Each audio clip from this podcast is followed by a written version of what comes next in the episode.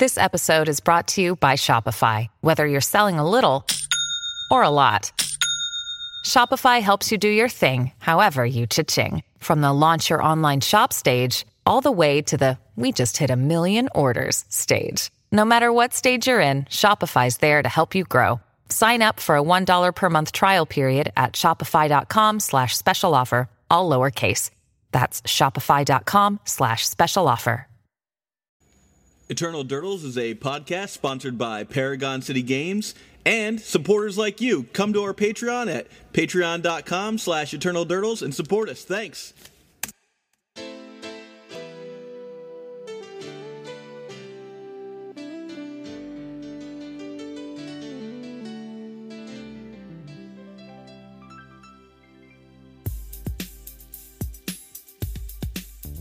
So many changes. Sign up for the tourney and ask my team. Is legacy really just a dying scene? London Mulligan making Griselbrand OP. Mold to oblivion from a hate piece. Still, I'm getting wrecked by what Karn creates. Lattice lock like a chump who tried to innovate. New Teferi says instant speeds no go. Narset cast brainstorm, hell no. Modern Horizons added to the mix. Giving all the bad rug decks Wrenn and 6. Cascade retrace, your Strix is dead. Dread Horde Arcanist is good, Nate said. Yawgmoth's a dope ass brand physician. Put Nick Fit right back in position. To lose two Lions, Eye Diamond, Eon's Echo. Shuffle up, draw tendrils, oh hello. This isn't how it's supposed to be. Legacy with all these changes simultaneously. I'd love to go back to how we played as kids, but formats change, and that's the way it is.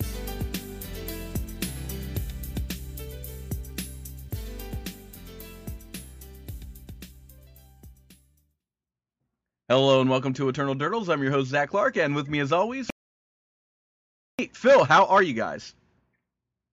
Uh, uh, you know, I can't complain. I just woke up from a nap. Saturday. Well, there you go. I was good before I looked at the Reddit comments from last episode. We'll get to that. They were great. They were great. Phil Phil doesn't really use Reddit very often, so it's always funny to to see his It's for reaction. my personal health. yeah, to see his reaction to, to the comments. Never read. I, I, I heard there was a lot of spice coming from Reddit, so I was like, all right, I'll go against my better judgment and I'll take a look. And boy, was that a mistake. Look, I, I got to be honest with you guys. I wanted to listen. I didn't even listen after I read it. I was like, you know what? They're gonna wanna. They're gonna want to put this one in the past. Yeah. We got a good one today, though. Yeah, really yeah, good, think we do have a good solid episode. Lots of stuff going on. Um, Well, But why don't anyway. we, why don't we talk about? You guys both have a couple of brews uh, that you're working on right now, so why don't we talk about those to start out with? let's start with Phil. Give the people what they want. All right, Yeah. well, what the people want, I, I mean, I, I speak for the people, and by the people, I mean myself in this particular moment, but uh, I want to uh, just gack the shit out of people when Hogaak gets banned in Modern. And so I've been trying to come up with some sweet ways to play the gack. And uh, I have a couple lists that I'm going to share with you guys uh, that I've tried a little bit online that uh, are doing pretty good at uh, putting the GAC in the into into play. All right, so so, let's start. Well, let's Yeah, let's yeah. I mean, we're gonna post them in the show notes, and I'm trying to think if we should also read them. I mean, but- I'll give I'll give people the names of the deck lists, and then I'm sure that they can just plug in the entire 75. Yeah. All right, okay. two deck lists: GAC Knot, Gak not. Yep. GAC Knot, and Ninjas GAC. GAC Ninjas. Gak ninjas. So you're using the card Stitcher Supplier, Yeah, obviously, Right. card's great. and you're also using Lazav, Lazav our, is our old friend. our old friend Lazav. I I love Lazav, man. He he's like he's so good because he he's he does a really good Stitcher supplier impression. Stitcher supplier is also a really good card for him to copy if when Stitcher supplier hits the yard. And then he's also black, so he can cast the GAC, but then he's also blue, so you can pitch him to force. Yeah, I mean, the GAC does it all. Yeah, uh, I mean, Lazav does or, it all. or Lazav does it all. But Lazav, yeah, you, Lazav's never going to be a GAC, but. that's so you're gonna get okay. Well, first of all, you need to get cards in your graveyard for Hogaak because you need to delve, right? And So you've got a Fire and fetch land, both do that. a fetch land mana base plus nine cantrips, right? Yeah. This is all Um, tentative. Tentative. Yes. This is all tentative. Yeah. Um, plus Stitcher Supplier plus Lazav. So that's gonna fill your. You're gonna be able to delve five relatively easily. this deck is is very common to the other ones where like you can delve cast Gak on turn two fairly consistently if you find the Gak. From your hand, you can cast yeah, or From yeah, well, from either you can cast it from the graveyard if you if your opening hand is double fetch. yeah. Sorry, I, I meant to say that you like Hogaak because I think people forget you can cast it from your hand, so you don't have to mill it, and then all Right. of a sudden, yeah. So Yeah, yeah, if, if if your turn one is just Stitcher Supplier into Lazav, if you have double fetch and milled the Gak, you can turn to the Gak. If you have Hogaak in hand and one fetch, you can cast Gak from hand. Right. Um, so so you've got your Lazav, eh, uh, and then because you have Lazav and because you're putting stuff in your graveyard, you have four Dreadnought, which I like. I like this idea. So you're gonna have one of these two. You're gonna be able to access these two horrifying creatures fairly The idea, regularly. they're both really, really fat tramplers. And so once one of them is in play, the game's going to end fairly quickly, assuming you can, you know, have a, a piece or two of disruption. Uh, so I, the way I was thinking about it was back when I was playing the, the Lazavna deck, uh, which obviously had holes in it. You know, it just like wasn't consistent enough. You, you know, it's like if you have the Lazav but not the Dreadnought, it doesn't really do anything. And then your Stifles, like Stifle's just not a good card unless it's making a 12-12. But then you're putting yourself down a card. But then you had like the way to go grindy, and right now with uh, Dark Confidant and Dark Confidant in the Wrenn format is just like really ugly.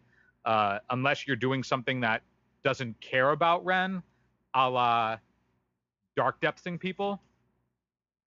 But when you're playing Lazav trying to then. copy Confidant to go long against Wrenn, that's like not going to work. So it, the, the, I was like, oh, the way that I would dump a Dreadnought off of Lazav, uh, you can do the exact same thing with Hogaak. And that allows you to turn on Stitcher Supplier, which means that dumping a Dreadnought is also fine when you find Lazav. Yep, exactly. So you've got like you've got a number of different engines where you do have four stifle to go with your four dreadnought. Stifle can also just hit a fetch land and, and be delved. And as you mentioned, like you're milling pretty aggressively with four Stitcher Supplier. That means and probably throwing it in front of stuff to play a little defense early game, right? So, it- yeah, Stitcher Supplier, and then um, the the last creature on the list I have shared with you guys. Uh, I have one creature, and that's that the creature that we can talk about, which is on this list. I debate with the other creature that we were talking about before. Knight of the Ebon Legion.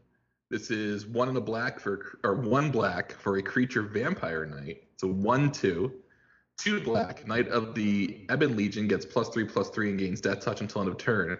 At the beginning of your end step, if a player lost four more life this turn, put a plus one plus one counter on it. And I like this for a couple of reasons. One is that a one two has suddenly regained a ton of value, like getting a getting one two down on turn one.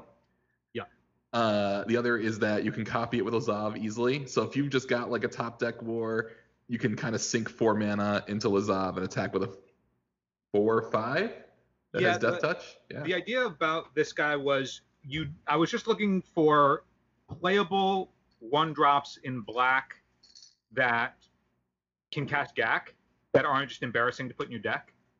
And this card is. I, I feel like this card's like fairly borderline. Like the idea, the, the what it struck me as was it was similar to how you had like the backdoor beatdown plan of playing Elvish Reclaimer in depths. Yep. And this dude, if you're attacking with him, you can just sink mana into him and make him a threat. He's also, like you said, cheap to copy off Lazav. Um, and I was just like, oh well, if they're if they end up having to care about Gak because you have to, then having like this other cheap beater that makes it so drawing lands late isn't the worst. Isn't the worst. Currently, 15 cards where the converted mana cost equals one, the toughness equals two, and the colors include black. And it's not great. Not great, you know, pickings.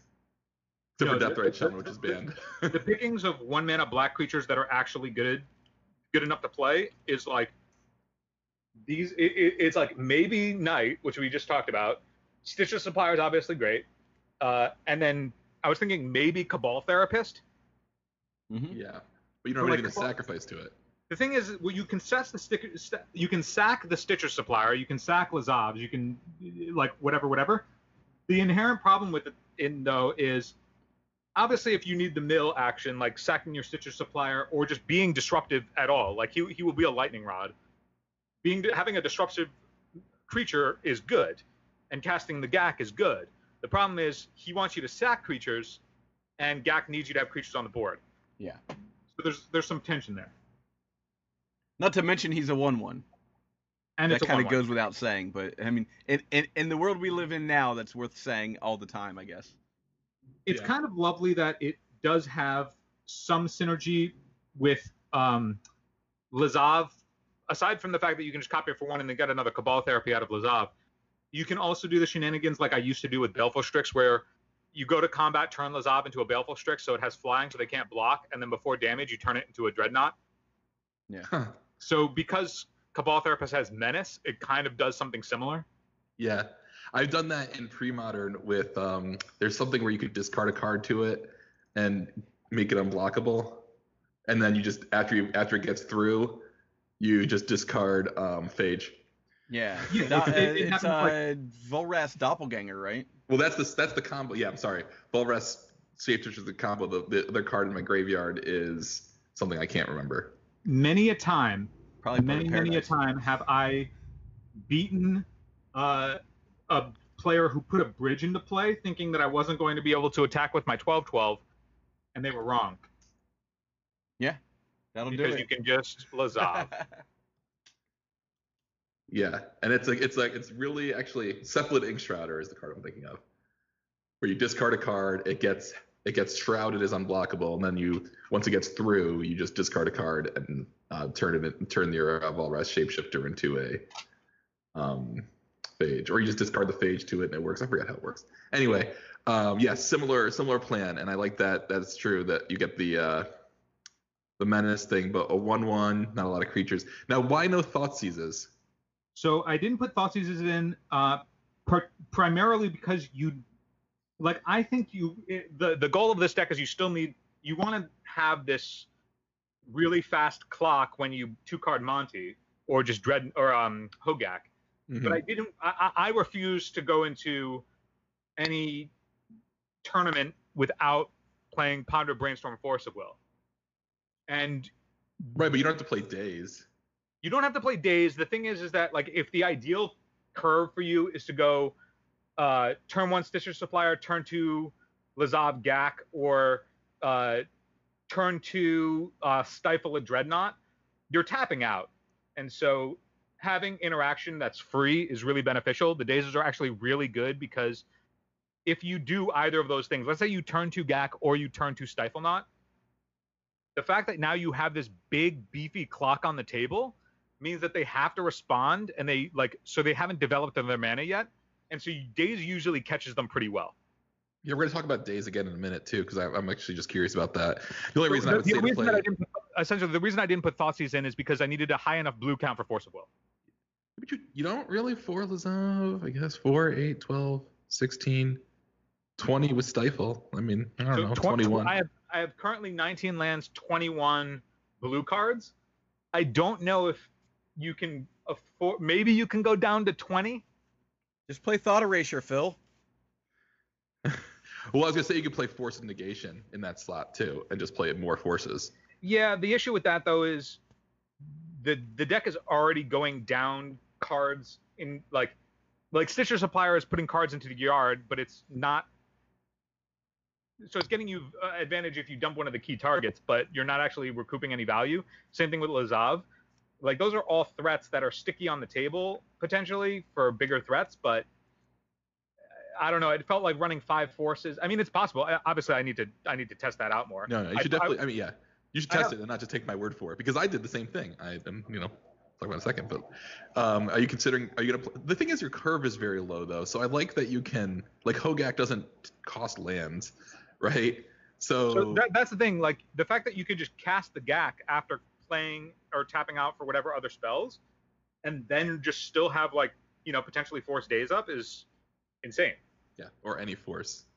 Yes, the, the, the, the real restrictions is like when we get to the other list, the the issue is that your blue count, like you have your your blue staple cards, but then beyond that, because GAC requires that your creatures be green or black, you're really reaching for stuff that's blue.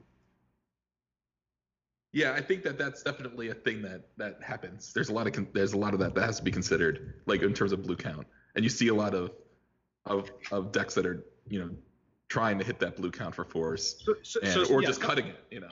something like a deck that was blue but didn't run force because it couldn't support the blue count was Arclight Phoenix. Yes, exactly. That's actually a perfect one. And then when I played the Developer Arclight Phoenix, I would board in Force of Will and play like a different kind of deck. In fact, for a while I tried that that what's that guy that comes in the graveyard? Um uh the the one blue black thing. Prized Amalgam is a blue card. You know, you're looking at stuff like that and you realize that you probably don't want to play that stuff. So Yeah. no, I, and I think I think this is an interesting concept. I like it a lot. Yeah, so there's so that that's the first list for the GAC. It's it's consistent in that you're usually like you're going to be mulligan you're going to mulligan hands that you don't turn to one of the major things unless you know you're boarded. But game ones you're you're always going to keep I'm you know doing something broken on turn 2. Well, let's talk about GAC ninjas.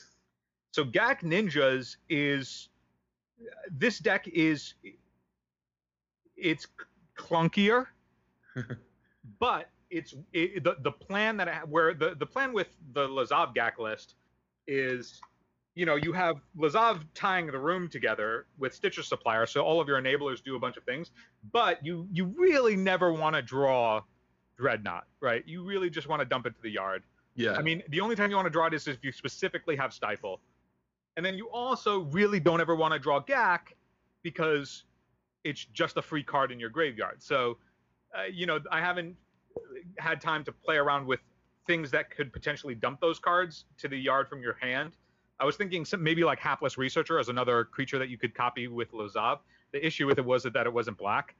Um, but the the Ninjas deck, now the Ninjas deck is sweet because you, you you have the same shell. You have Stitcher Supplier, uh, GAC, the blue soup cards, Force of Will, but then you also get to play a bunch of Force negations because your other creatures are Strix, Indigenous Infil- Ingenious Infiltrator, which is the Vedalken Ninja that's just blue black, two three with ninjutsu.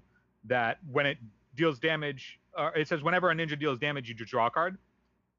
And then you Uh-huh. also get to you also get to play Yuriko. So Yuriko is the commander ninjutsu card that you know domes them after you reveal a card when you hit them, and revealing a Gak to that is sweet. Right. Also, exactly. she I was thinking that. she let you pick up Stitchers. uh, Any of the ninjas let you pick up Stitcher Supplier or pick up your Baleful Strix.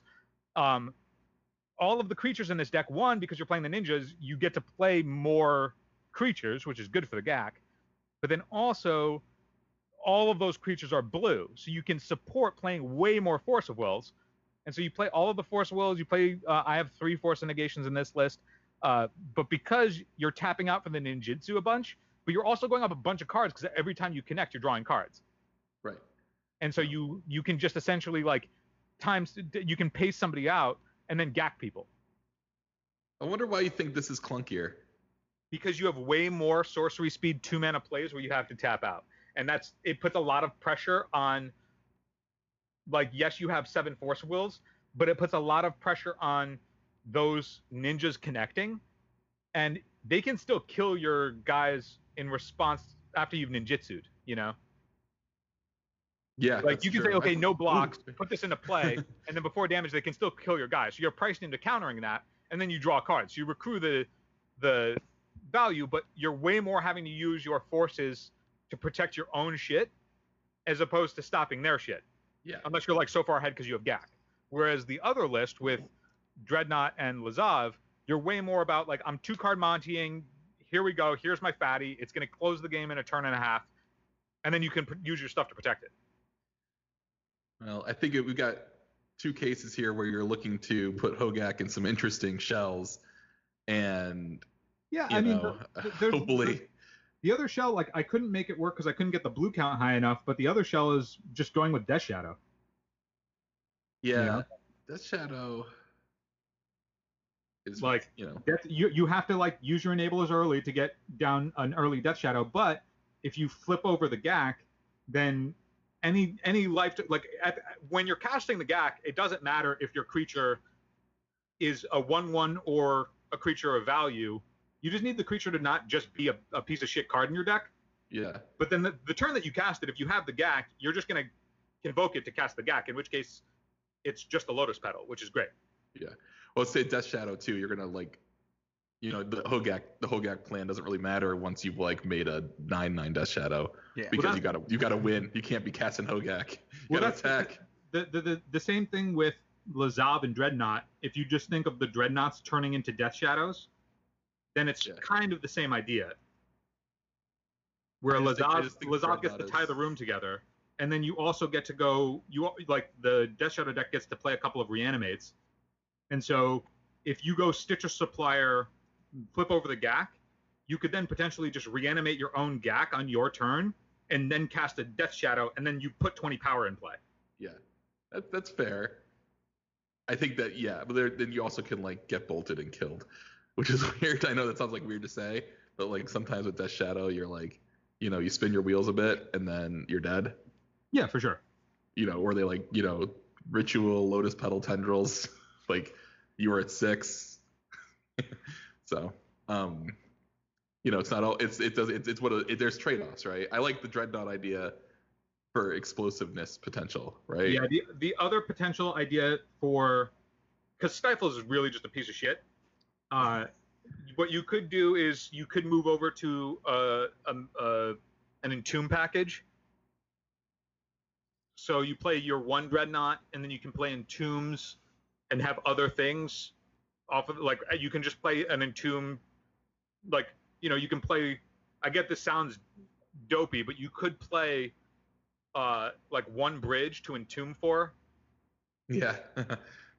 um like there's little things like that that you could do because you never like you get to play four dreadnought because you're playing for stifle because you're just signing up for that with this list but i could definitely see a world where somebody's like yeah stifle is just garbage i'm going to play uh, you know three entombs with one dreadnought and then other uh, other slots that open me up to either better blue cards or better flex slots that are going to do more than what a blank dreadnought would do if it's not paired with a lazav or a stifle well, hold on. If you have a dreadnought, you can just cast it to get the uh, get the bridge trigger. So it's the one mana two two right there. That's that's good mana curve. wow that's just good deck building Yeah. That's like, I mean, that's strictly better than uh, Savannah Lions. yeah, right. Um, The the ninjas one. you, you don't want to be too heavy on the graveyard, but um, something else. You, I mean, you could also just move into thought scours and Bloodghast. There's a lot of room to be doing um, hogacking things that aren't just I have to play Gravecrawler. Yeah. Well, that's Like- it. That's how you feel. If you feel that strongly about Gravecrawler, I don't think I can change your mind. No, You know, by the way, the Cabal Therapist in your ninjas list because it has Menace, you could put the Therapist in, and uh, they're easier that- to. That- to- that's also true. I mean, the other you could also play uh, just a way stickier blue black deck and play something like Bitter Blossom, and Bitter Blossom's also gonna convoke a Gak pretty well. Uh, it's just slower. Oh, Bitter Blossom is horrifying in the Plague Engineer meta game. That's the problem with Bitter Blossom right now. They name fairy and you just put your own uh, you just put your own clock on the table. It's like worse than Liliana's Liliana the Last Hope because it kills all the ones that were already out. Yeah, there's there's no good um, outside of that. There isn't really any like legitimate token makers in black. Yeah. You could move to three colors. You could go green, but that's a conversation for a different day. No, you can't. Then you can't play uh, Prismatic Vista. That'd be wasteland proof. Yeah, you could probably just concede that you're gonna be a deck that's trying to do something powerful on turn two and hope to get there. All right. You guys want to talk about some elementals? Yeah, let's. Yes, deck is sweet. Okay, so let's see if I can find elementals. Here it is. So Caleb Durward managed to piece together this deck, which I think actually existed in modern. We're using the card Risen Reef, which uh, triggers to let you coiling Oracle, basically, which is not a draw. You can look at the card, and if it's a land, you can put on the battlefield tapped, and if not, you just draw it. Um, uh, and then you kind of pump out a bunch of elementals, and it's a Bant deck with a lot of mana acceleration, four hierarchs, four zeniths. um, with a Dryad Arbor. So that's eight pieces of mana acceleration. Uh, the other cards that are important are Master of Waves because that makes at least one elemental when it comes into play. If you have a Risen Reef, it makes two, which means it draws two cards. Um, Phantasmal Image because you can image your own Risen Reef, and then you have two of them. They trigger each other, which is really great. Voice of Resurgence, which puts a lot of elementals into play. Um, and Caleb uh, was playing Unsettled Mariner, which I also play, which is a changeling that basically taxes it, it. What does it do? It dazes your opponent's removal. If a permanent you control becomes a target, you or a permanent you control becomes a target of a spell or ability an opponent controls, counter that spell unless its, its controller pays one. Man, if only it were black. Cast the gap. Right, I know. Um, so in this, so the deck that you guys have are looking at right now is exactly what Caleb played, except for one change. Uh, he played two brainstorms, which I know Phil's kind of be twitching. Uh, and I cut the two brainstorms and played a Guys, I'm out. I'm I'm out. I played I, a tight. I, I, I, I, I just got really busy. I gotta go. you Uh, played it. I, I cut him and played I a got- Titania, Protector of Argoth, and a Gaea's Cradle. Um, the deck plays seven forces. do you think he uh, could not afford two more brainstorms? Maybe it's too pricey. Yeah. Um, I don't know. You could cut like you'd have to cut a Master of Waves, um, probably because that's a four drop, and you probably so you probably cut like two blue cards anyway. So it's not like raising your blue count to play the four brainstorm. Um, Well, the thing, just the thing that's always weird to me when anybody cuts, you know, the the best card in the format is any of the other cards that you would cut for brainstorm. Brainstorm will help you find a copy of one of the cards that you cut. You know what I mean? no, I, I kind of agree. I, I mean, I, I was wondering about it myself. I haven't Um, played this list. I shouldn't shit on it, but it seems. Well. I think his ar- I think the argument might have just been that like, you know, it's the why doesn't Merfolk play Brainstorm? You know, um, even when Merfolk played Well, Chalice. or I can tell you why Chalice. Merfolk doesn't play Brainstorm. Because all those cards are the exact same. Yeah, and this this is sort of the same thing where every card's just like an elemental or a land or you know protection. I mean, it's not. It's sort of like a Merfolk deck. those are reasonable arguments. Yeah. Um, so he played it when four and one. I played it when three and two, and I, I was actually like I won the first game on a mull five through a plague engineer on elemental. So I was riding pretty high, and then in game two, I I uh, didn't counter a Wrenn and six, and uh, that was the that was a huge mistake. So that was a mistake. Um, and then I lost to the Wrenn and six, whereas I would have won if I countered the Wrenn and six because uh, basically I actually didn't lose to the like ping. I lost to the. In fact, my hand was all voices and unsettled mariners, so I was like, I'll just let this Wrenn and six resolve. And they immediately wastelanded my horrible mana base, and then I had no lands. That's So that's how. I lost. And then game three, my the same opponent chained three baleful strixes in a turn in a couple turns, and that was just too much for me to keep up with. Um, but then I won six games in a row, and then uh, in the last in the last uh, round, it just was you know I forget what it was. I think it was like Stone Blade or something, just something that was like you know Swords Plowshares on Voice of Resurgence. So um, but I was like, this is great, and I'm sending people like I'm drawing nine cards in a turn at times with Risen Reef. You can get this engine going, it's insane. It completely messes with people. You're going so wide, and you have so many cards in your hand. Um, I played it again, and I went two and three that time, and I was and I realized I was having some problems, so I played. I switched to this build, which has Sylvan Library. So I thought that would be more helpful. Uh, and Daze. So I, I cut my I cut the four um I cut the four unsettled mariners because I felt that um like just dazing the like removal which is mostly one mana doesn't really do anything without like other mana denial if that makes sense so like you know they just played a two they just pay two mana to swords to plowshares your voice of resurgence and you're still screwed you know um and I thought Daze might help deal with things like Planeswalkers a little bit better, uh, and Sylvan Library would help me get more looks at stuff. I went down to two Force Negation. Um, this deck went one and four. It was not great. Uh, uh, I didn't. I don't know. I didn't. I don't know if I just didn't play correctly or not. But so then I tried Vile Elementals, and you guys know about the deck most. You ever heard of this deck? Most. No. Mary Maraiki. I forget what the O is. then it's Survival, which is banned, and Tradewind Rider. So it's like it was a survival deck from a while ago. Then Survival was banned, so they started playing Fauna Shaman. But it basically was just like all these creatures, these third two creatures, and you would just kind of like get your engine going and you'd vial in all the creatures that you you were searching for. So I just kind of looked at one of those decks and cut a bunch of weirdo cards and played all my elementals, and this deck went two and three. Um, but I'm really high on Risen Reef as a as a card now because to me it's the the, the, the only comparison I can think of, and you might think this is weird, is Enchantress.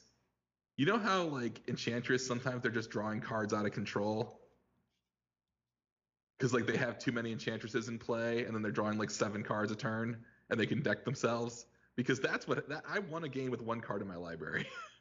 well, like this this this draw engine is insane with Risen Reef, Phantasmal Image, Master of Ways, Voice Master of Waves Resurgence. also pro red.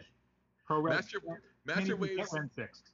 Is pro red, right? It's pro red, and it pumps every single elemental, including Voice of Resurgence, including Unsettled Mariner, and this build I had Flicker Wisp, which I thought was also a card that would be really good in this strategy that I couldn't fit in the other build. So I do think that the decks are good. Um, I think that the I'm sorry, the uh, concept is good. I'm just uh, trying to feel it out from there. I think that there's there's a lot of there's a lot of red elementals, and it probably should be like a rug deck. But then we won't have like access to Swords to Plowshares, which I think is really good just in general right now because people keep playing Hogaak, Bill, Yo, the Gak, the Gak is cray. I mean, at Yeah. that point, if you, like if, if you're just worried specifically about those things, then you know you can play like Karakai. Yeah, actually, does deck have two Karakases in the sideboard? I definitely played two Karakases in the sideboard, and one of those only has one Karakas. Um, uh, but yeah, I uh, I, I want to give it a try. I don't think that this most version is going to work because I think 16 lands is is very ambitious. uh, definitely not enough lands. But so, what did you guys think of the idea after you saw it a little bit in, pl- of in action? mostly from talking to me about like the idea of playing uh, elemental I mean- it's it strikes me as like almost a modern deck, but like that's kind of where we are in Legacy because e- everything seems less. Uh, I I think since Modern Horizons, I feel like everything has slowed down a bit, and it's more about the grind than it is the uh the like immediate win. Uh, Have you heard about power creep? no, I think I- I know what you're saying, Zach. Like you have this very polarized experience where some where like some of the Modern Horizons cards, like Wrenn and six and Plague Engineer, incentivize like really grindy decks, and then some of them, like Hogaak and Elvish Reclaimer in the depths decks, just incentivize like flying off the handle real fast. The only cards in this last build that I play that aren't that aren't modern legal are Green Sun Zenith, Swords of Plowshares, and Titania. And Gaea's Cradle. Gaea's Cradle's insane though. Gaea's Cradle is a card that definitely should not be in Modern. Yeah, Gaea's Cradle should is is questionable though whether or not it should be in Legacy. I mean, I've definitely won a ton of turns with or won a ton of, ga- ton of games by like drawing my Gaea's Cradle and then like starting out with like one thing in play and then ending up like 15. Force of Will on the sideboard too. Karakas for Dark Depths. Just keep cutting stuff. Yeah, but I think you're right. And in fact, one of the reasons that kind of like sucks, not to, you know, it does kind of feel like a modern deck because all the stuff is legal in uh in modern for the most part. Not containment priest either, I guess, but um but uh I wonder if like Risen Reef is a very vulnerable card. It can be hit by Pyroblast and any removal and it's three mana. It does replace itself. And if you like untap with one. Okay, so I was watching uh, Matt Murray, uh, one of the vintage grinders, play Rug Elementals in Vintage, Mhm. and his opponent had to force a of Risen Reef in Vintage. Well.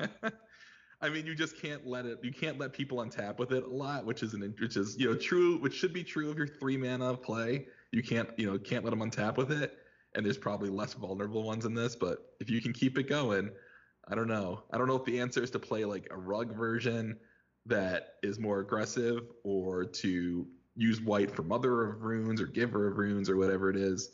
Um, I liked Aether Vial for the idea of just vialing it at end of turn, but it's very slow. Aether Vial. like if you're not like aggressively porting and wastelanding them, it's pretty slow. Um, but yeah, that's where I am with elementals. I like the I like the changeling that like that gives that gives you a, a bit of uh, a more latitude in, in the deck building situation too. Like there are plenty of changelings that may or may not be able to fit into this deck. Yeah, Unsettled Mariner is interesting. I kind of want to like try it with like wastelands and stuff, just because just so the tax is more Yeah. important. Sometimes you get two of them in play, but like you know, or you can like image it. This point, this build only had the one image, but uh, you know, I also feel like I I drew very like it's weird too when you're like brewing. Sometimes you just got to be like, this sucks because you don't get a lot of oppor- opportunities to practice. But I know that like I drew seven and there was no lands. I drew seven and there was only my guy um Dryad Arbor. Then I drew seven and it was only my Dryad Arbor again. So I went to four you know that's not going to happen a lot but it's just happening during my sanctioned match you know Yeah. Like that kind of that's just one of those things that that, happened to me for sure in a game that i lost and there you go right Yeah. I Um, mean that's mulliganing. it's know? mulliganing well i know but it's like sometimes you got to be like you know i didn't have great results but like i don't think that that's necessarily like going to happen all the time and maybe i need to like power through a little bit and see if i can uh you know find some other things to do oh Yeah. veil of summer by the way is a total blowout Yeah. you played against this card guys Yes. I definitely have played against this card. Card is great. Oh, like Veil of Summer, and then uh, this this deck with with uh, like freaking uh, what's it called? Like what's a good what's a good example for how bad this deck is theoretically? Risen Reef. this deck with Risen Reef can like just beat Storm because of Unsettled Mariner and Veil of Summer. Like they just can't tendrils you. they can uh, what's it called? Um, uh, warrens you, but they have to set it up. And you can actually go pretty wide against an Empty the Warrens with um with Master of Waves and Voice of Resurgence. And bonus, your Master And of Waves does not die when it blocks a Goblin token. Right, you're just living the whole they're living the whole way through. So um Flicker Wisp is when I realized Flicker Wisp was an elemental, I'm like, geez, I mean that's gotta be tried. I mean Flicker Wisp is an insane card. If you have especially if you have Vial. But even just otherwise, like any flickering is good. I was actually going to ask if double white is an issue. Yeah, no, we got four Aether Vials. Yeah, I guess that's fair. um, yeah, that's that's what that's what we're gonna do. We play four Aether Vials. We got Noble Hierarch, which makes white. So it is it is an issue. I mean, you're right, it is an issue. But you know, there's this isn't this isn't a very well the, the conception of this deck isn't isn't like well conceived. This is the Right. new Maverick, dude. Well, that's the thing. Like I'm looking at like existing shells and trying to figure out what can I adapt to put in the um the elemental package, and one of them has I I haven't gotten to right now is Maverick. Like just a very Are there any black elementals? there are a few. Dude, Would are like- we about to risen reef out the gack? Uh, let's Wait, see. Actually, Is let's the look at Gak an elemental? No. He's an avatar. it doesn't matter. fair. He's an 8 trampler. I was just, Um, just checking. Well, Risen Reef is green, so That's what I'm saying.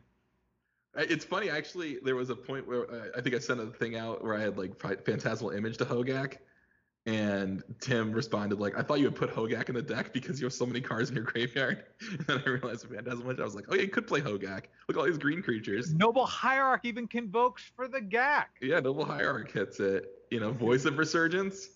You can definitely get Gak out if you, and you just need five cards in your graveyard. So Oh man, dude, if if Master of Waves makes blue tokens, that just the idea of going Master of Waves, if it was black tokens and you just convoke the gack off the tokens, hmm. Let's see. What, what do you think the best elemental is that's black? Uh, I'm going to guess that it's uh, some uh, the, the best elemental that's black. Is it since changeling most- probably? More often than not, that shit would usually be like a horror.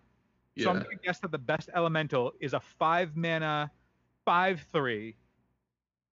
Uh, that has uh, a attack trigger that pumps your Attacking creatures? attacking zombies.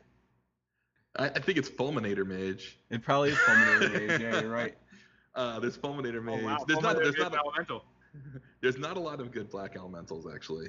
I don't think they're great. There's Fulminator Mage. There's in terms of like playable too. There's um. Yo, There's lightning something else. like skeleton. Muldrotha. There's Muldrotha is a Muldrotha's an elemental, but that's a totally different deck. S- Uh, Shriekmaw's an elemental. Um, Skull this Skullbriar guy is an elemental, but I don't see anything that you can really. Unfortunately, Is Urdrago an elemental? apparently Urdrago is a legendary creature elemental. That's there a you four go. four for three four five six seven. Four four for Oh, seven. shit, dude, he hoses Swamp Walk. Yeah, he, you Yeah. can't you can't. That's back in old school, back in the day. Like your opponent would s- slam down a zombie master on turn t- three, and then you'd be like, "Hold on, let me get four more turns out." Slam that- Urdrago and block and block your opponent's zombies. Yarok the Desecrated with with living with uh, Risen Reef would be insane. So Yarok the Desecrated Oh is a five mana three five elemental that's uh, that if a permanent entering the battlefield causes a triggered ability to trigger that ability would trigger additional time. Though it is very likely that if you're ever going off, you will deck yourself. Yeah. uh, like definitely like was um you know was like in danger of decking myself a few times because I like needed to like fill put stuff on the board, but I kept drawing a zillion cards. So Which, even though you lose the game, I don't know if you really lose. yeah, you should win the game. If, I know, in that position, you you should feel like a winner. yeah, you should win the Dude, game. I guess it's not. if only. Lab Man were uh, an elemental. It's too bad he isn't. That's tribal elementals.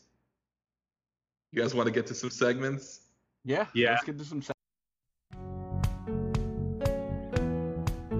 We want to acquire support from our subscribers. Believe when we say you'll win all your die rolls and be on the play. Patreon, it's only one click away.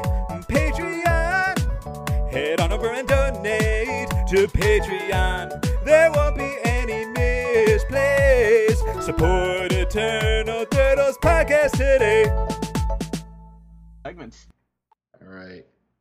So uh, on on this quick introduction for our listeners on Pardon My Take, which is my favorite podcast.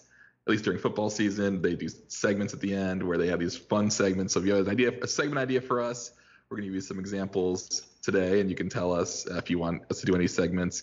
Um, we have a hate to see it for Magic Online user Buka Redis. This was a player I played against in one of my elemental leagues. He resolved the card Baneful Omen. Do you guys know what that does? I do now, but I certainly didn't 40 minutes ago. Baneful Omen, four black, black, black for an enchantment. This is from Rise of the Eldrazi. At the beginning of your end step, you may reveal the top card of your library. If you do, each opponent loses life equal to that card's converted mana cost. So I'm sitting over here with my Noble Hierarch and a vo- Voice of Resurgence. My opponent plays an Ancient Tomb, a Dark Ritual, and you know plays this Baneful Omen, just puts it on the table. I look over my life total. I'm at 15, and I'm like, he's gonna reveal Emrakul, and I'm gonna lose right now. My opponent revealed an island. I then went on to make a bunch of elementals and win. It's sweet when your seven mana play You know, you hate to see it though. Yeah. you really hate to see it. You do hate to see it. I, I- I didn't have a counter spell. I would have countered this, correct? You have to counter it. Yeah, I mean, this Fal- does, definitely does not pass the false cure test. That's for sure. You're like, no, no, no, no, no. Whatever you're doing, I don't want that to happen. I don't, I don't want that to happen. Whatever you did. I'm like, is he going to brainstorm respond to the trigger? I have no idea. All right, we have a when keeping it real goes wrong, and this is for you guys on uh-huh. last week's podcast. Ouch. Ouch, roasted. No, I feel that. I feel that. A simple keeping thought experiment gone wrong. You were keeping it real. You were keeping it real. You can't you can't uh, knock it out of the park every single time. You know, uh, No. Michael Jordan didn't win every game with the Bulls. No, he didn't. That's true. Um, For the- definitely didn't win every game playing with the not Hornets. Was the Hornets? Charlotte. What about- What about the baseball stuff? Yeah, didn't win any baseball games. um, yeah, I mean, thanks to the seven people who are still listening to the podcast, I really appreciate that. Yeah, thank you. Yo, All right, we seven have a, people still listening. We got to come up with how to gack people. yeah. There you go. We have a coverage budget reallocation report. Uh, as you guys know, Magic coverage budgets have been cut back. And in case you're wondering what that money is going towards, Hasbro bought Death Row Records today, or yesterday, or sometime. This is not a joke, right? This is not a joke, as far as I Death know. Row Records now owned by the company started by Richard Garfield. Death Row Records is now owned by Hasbro Toy Company. Well, it's not Wizards of the Coast. Okay, okay. Yeah. I mean, it's still, it's still be as as beyond the pale as you can get, but it's slightly less so. Uh, I I mean, I I guess if that's the case, I I want to see Roadblock from GI Joe coming out with a rap album. Right. Now the question is, Phil, which rap songs have you parodied? You did forgot about Wizards Dre, now owns. right? I've done Forgot About Dre. I've done Changes by Tupac. Uh, what else have we done? I, I, I, I sampled. I want it that way. I, Does that I count did as I rap? Play as a, as a mid roll. Okay, let's see. 2001 was was on Aftermath. Okay, so that was not on Death Row Records. Um, and let's see, Changes by Tupac. Uh, let's see, Tupac Shakur song was Jesus just on the Greatest Hits album. How can you And put who? a? How It was on Death on Row. the greatest hits? Well, you know, it was the it Just was the lead- greatest hits. It was it was it was on Death Row. So you have actually accomplished Hasbro's goal of Now they own part of Um, our podcast. horizontal integration with uh, with Magic the Gathering and hip hop history. Dude, I don't know how we didn't predict that way beforehand. Why does Hasbro own Death Row Records? I, I should probably read one of the many articles about it. Uh, the average oh because they oh because they bought like some holding company. Okay, I see. Interesting. So they just wanted to buy Peppa Pig, and uh, this is actually what the article says. Uh, They wanted Peppa Pig, but they got Tupac. They ended up well. They wanted Entertainment One, which uh, has like Peppa Pig as a brand, but Sure. uh, they also ended up with the Death Row catalog as part of the purchase. So that's just a, that's just a toss in. You know, is that just now the question? Is that just good value? Yeah, it's definitely good value, Just right? good value. If, Dude, if, if they were like, all right, guys, whoever wins the next PT also just gets Death Row Records. Yeah. Could you imagine? Could you imagine winning Death Row Records? PT, what does it stand for? it would definitely be the coolest thing that happened to 15-year-old Zach Clark. Everyone's guys, like, you know "Ah, the- why are you playing Magic? That game's for nerds." I'm like, "Now I own Death Row Records. What?" Now I own Death Row Records. Yeah, Death Row. Ever heard of it? Um, okay, so uh, PT, it now is actually the right way to refer to the highest level Magic play. Do you know what it stands for? Players Tour. Players Tour. You know, I went to the Magic uh, Magic Fest thing for Atlanta today to see what the events were. It said Players Tour qualifier. I was like, what the hell? But that's what it's called now, I guess. I don't All hate that. I certainly like it way more than Mythic Championships because that is Yeah. ridiculous. Like, here's a great way Tour- to have my wife think that I'm just wasting money on frivolous nonsense. You wouldn't want her to think that about Gathering. okay, we have our final segment for the day. Uh, as always, is our old school update brought to you by theepicstorm.com. This is this is somewhat serious. Yeah. So there was an old school event at Grand Prix. Grand, look at me, Magic Fest, Las Vegas. Um, that was won by Brian Weissman. Brian Weissman, known for The deck. Clark. The deck, the deck, the original white blue control deck, Yep. right?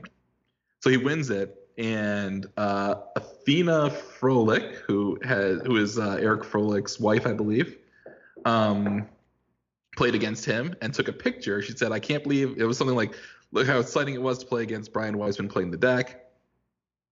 Uh, in the picture, he has two circles of protection red in play. They posted his deck list picture, and there's only one picture, or there's only one COP red in the picture. Now, if you don't understand how this kind of works, that old school is generally pretty informal. Most old school is played in bars for charity, but this is, you know, at a Magic Fest, they had real prizes. Um, they still, but however, they still kind of like kept things up with the spirit by rather than registering deck lists, they just had people take pictures of their decks, which is usually what you do. And someone pointed this out. This happened. Weissman's response, you know, we're- on the internet, you know, and I still not a lot surprises me now. But still, I, I read this this explanation from Brian Weissman about what happened, and I, my, I was just like staring at the computer. Oh, now he's locked his tweets, so I can't read it exactly to you. It's quite smart. But basically- to do. Yeah. His explanation for this was that he took a picture of his t- play testing version of the deck and submitted that and then played a different deck because technically there was no rule that said you had to play the same deck that you took a picture of. Super weird flex. That is insane. And it's like let's you know it's implied. It's implied. It's a social contract. I don't Because even understand what a- that means. What does he mean that there's no rule that says you can't switch decks? That's crazy. There's no rule that says you can't switch decks. That's insane to It's even literally- assume that that's a thing. Yeah. So his explanation was that, yeah, like, well, the rules didn't say I couldn't do this, and and a lot of people are just like, uh, you know, first of all, a lot of old school players don't, you know, care about, you know, getting, I guess, the slightest edge, you know. So they're like, "What are you hiding? These cards are 25 years old. We all know what's in the deck." Yeah, you know. come on. um and two it's like why are you why are you doing this at like just like an in, you know what's basically an informal unsanctioned format you gotta like angle shoot right Yeah, it's so weird. Like, what is what does he gain off that? Like a hundred prize tokens? and let's also let's also consider this you know that's not a i play that's not that doesn't prove that he played a deck with two circles protection red from round one to the finals Oh, all not that at all. all he's saying is that I didn't I didn't submit a picture of a deck for you know. So he could have just like been like, oh, I saw that um you know, uh, Athena was playing goblins, and I just went into my box of goodies and grabbed a second beta circle protection red and put it in my, you know, deck, deck box. It's just unbelievable. I mean, it's, I shouldn't say that. Again, nothing really surprises me. Yeah, I mean, like here's this, the thing: but- is we don't, we're not even positive that that that this is a cheat. Like, I like to, I, I really do like to not be the person bringing out the pitchforks uh, on this sort of thing, but like, it just looks so bad. It looks so yeah, bad. I don't remember. I don't know if we talked about Yuya Watanabe with his marked cards that were obviously marked, and then his explanation that was completely implausible.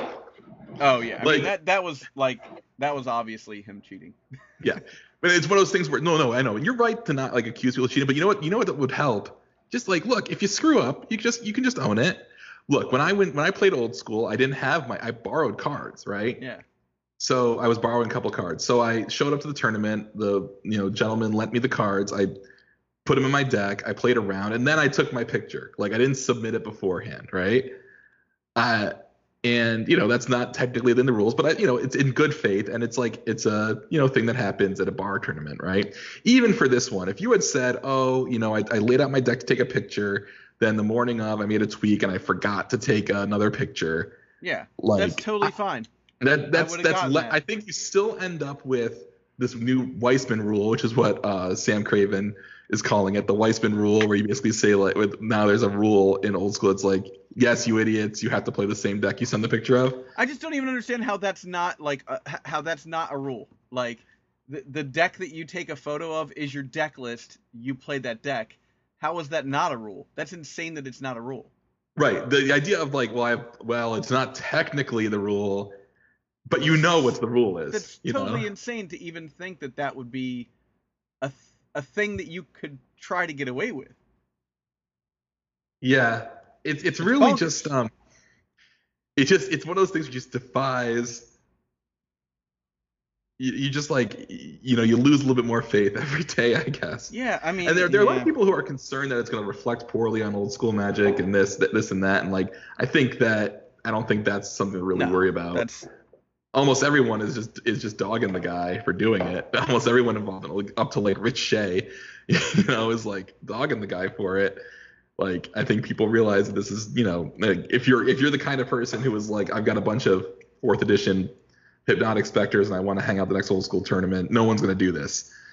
You know? Yeah, no, and the pe- that's the thing is like it's so it, the seriously cheating in, in Magic is so rare, but it's such a reactionary thing like that everyone responds to that it becomes a larger issue than it really is because of that.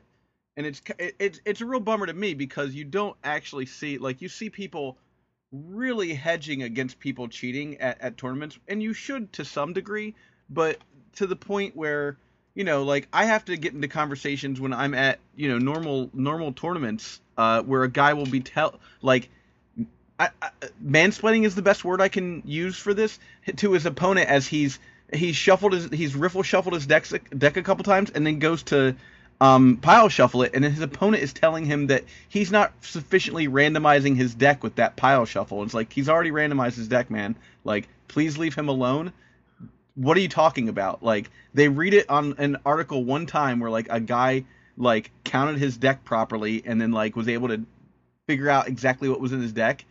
Wizards tweets about it one time or like you know some pro tweets about it one time. Then every grinder is bugging out about a pile shuffle that's like completely innocent. A guy's just trying to make sure his deck isn't clumped up, and and you know somebody else is jumping down his throat. It's insane to me. Um, it- it's a real bummer that uh, that cheating culture gets to the point where so many people are hedging against cheating culture that that everyone has to sort of be an asshole, and and I don't want that to be the face of our game. I think that's that's really the thing that hurts, right?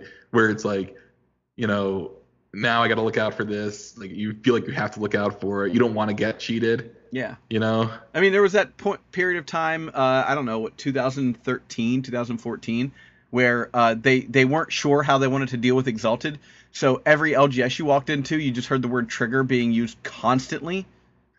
like it, it just because there was always some guy in the room that'd be like you didn't say uh, trigger for that one exalted thing so it doesn't happen you know? It's just like dude you're at an lgs you're gonna win two packs you're ruining the game for everybody else by being the guy who's like oh um if you didn't say trigger for uh, all three of them then uh, only one exalted goes off. Finally they fixed that so it's like on the onus of of the the person attacking to deal the damage afterwards with with exalted but you don't have to announce that anymore which is good but there's so many there's so many situations like that where they're like oh for the purposes of coverage we have to change this rule and it destroys everybody else uh, a, a great example of that is also the energy situation people were forgetting their energy constantly um, Yeah. and So they made you write it down. and then they, yeah, they made you write down, which is fine. But it, it's like stuff, all those little things. Like it's just another way that like a uh, grinders hedge against people who are newer to, newer to the game and are just tr- trying to figure stuff out. And that's not what it's there for. It's not there to like get an edge against somebody who's new to the game. It's there to make sure that uh, somebody on your level isn't cheating against you. Yeah. You know. I don't know. Yeah. I'll end my rant. I'm, I'm, I'm that, that stuff just it, it enrages me. But I think that there's there's a, there's another component of this, which is that just that Brian Weissman is, uh, you know, like if you think old school Magic, that's kind of what you think. Yeah, And it's, a real bummer. Yeah, Like no, nobody wants to see their heroes, uh, you know, a, a, heroes a, a stretch, I'm sure, but you know, your your format's heroes, as it were, uh, turn out to be, uh, you know, for lack of a better word, scumbags. That's terrible. Uh, hopefully, like I said, hopefully that's not the case, but it doesn't look good. there's there's it's it's like it's the explanation that the explanation is like, you know, I'm above the rules, even if this, you know, i the explanation basically sounds like I knew what the intention was, but it wasn't exa- exalt, uh, not exalted, um, it wasn't um, explicated. Yeah, Right. It's just crazy. Like the the correct the correct response to that, whether or not you cheated, is to go, "Oh my God, I'm sorry. Uh, you know what? You're totally right. I submitted the wrong deck list. Uh, I'll split the prize or give you the prize. Like instead of just like, you, do you think? How do you think he feels right now about the like what 400 uh prize prize wall points that he got versus like his his uh, reputation being roasted right now? I think I he don't know, would dude. rather have those can- uh, those prize points than being roasted. I would 100% rather not be roasted. I think you can get a lot of extra circle of protection red with 400 prize wall tickets. you can. It's true. Not beta ones. Oh, that's fair. It's not even worth it. Uh, yeah. No. How much is the beta? What do you think a beta circle protection red goes for? Ooh, twenty-five dollars. I'm gonna say. Let's find out. Phil, For, Phil, uh, put in your guess. This the price is right. Beta- We're gonna do, we're gonna do price is right. Beta cop red. Yeah. Uh, Looking it up right now. sixty-eight dollars. Sixty-eight 17, 1771. Ooh. So no one wins that, and then we move on to Uh, the. so, so we so we rebid. I bid a dollar. no, then Phil bids two dollars and he wins. Damn. Wow, you should have Did played you- around. that. Did you watch the price? You got to watch the Price is Right documentary. Uh, no, I'm I'm more into the uh, Press Your Luck documentary about the guy who cheated Press Your Luck. Ooh, that's. He figured Okay, out got- that like Okay, we got to do patron. he's from Dayton, Ohio. Excuse me. Oh, we have a new patron. John Vanilla. Thank Oh. you, John. Thanks, John. We did get a patron since last week somehow. Congratulations, guys. That is pretty amazing. Yeah, this guy is a, this guy is a I- patron, so he can send stuff to our patron email. I'm not I'm not gonna roast the guy who uh, who talked to me about this on on uh uh what's called uh Reddit, but there was a guy who said that he wanted to get a version of the episode uh the episodes without uh without Phil's music, which I think is I honestly think is a bit of sacrilege. But uh he said I will pay for it, and I told him that uh, at the Necropotence level we'll do that. Um, I have received no response uh, since then. Necropotence level, by the way, is twenty five dollars a month. I will make sure to make those for anybody who uh, pledges at the Necropotence level if you really just don't like to hear Phil singing. But honestly, I, I think most people do. We got a lot in the can, boys. you know, We a lot of people came on. to your defense on that, Phil, I, and that's something I appreciate. And I, Yeah. I totally understand I think where that, people where did a guy's good. coming from. People did, you know, definitely say like, I don't agree with this thing that they're saying, but I do like the podcast, and you know, you guys didn't, you know, torch. It's just I was just felt so bad because I would like, I, I remember I was like, oh, I can't make it. I had something going on, and then I saw it on the internet the next day and was like, oh no. yeah, I mean, I'm used to I'm used to uh, coming up with ideas and then having somebody uh, be like, no. Uh, so I, I that's you know that's that's part of my job. Uh, but uh, and the other value of if you want to not hear any of my musical intros and join the Necropotence level, the other benefit of that is you get a T-shirt. it's Yeah, true. get a t-shirt. You get automatically get a immediately, T-shirt. immediately get a T-shirt. Um, Alright. yeah. Uh, so I think that's it for us today, guys. Right? Yeah, I mean, that's an hour. All right. Well, uh, it's been a pleasure. I'll uh, talk to you guys next week. Have a good week, everybody. Let everybody. stuff, stuff, animal stuff. Can you see animal stuff? It's how it goes. Keep it up with the Joneses. Stuff, stuff, animal stuff. Can you see animal stuff? It's how it keeping up with the Joneses. Keeping up with the Joneses. All right. Where does he get those wonderful toys?